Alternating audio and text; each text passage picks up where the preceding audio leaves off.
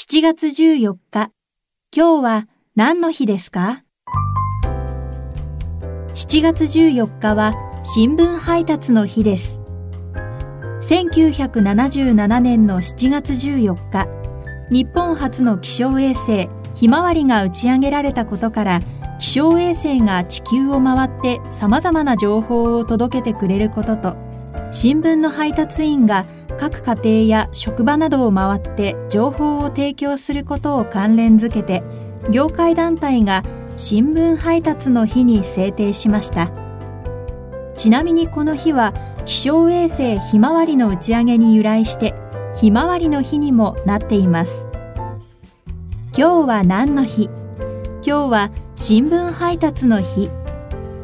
ナビゲーターは私、加藤彩乃が務めました。また明日、お耳にかかりましょう。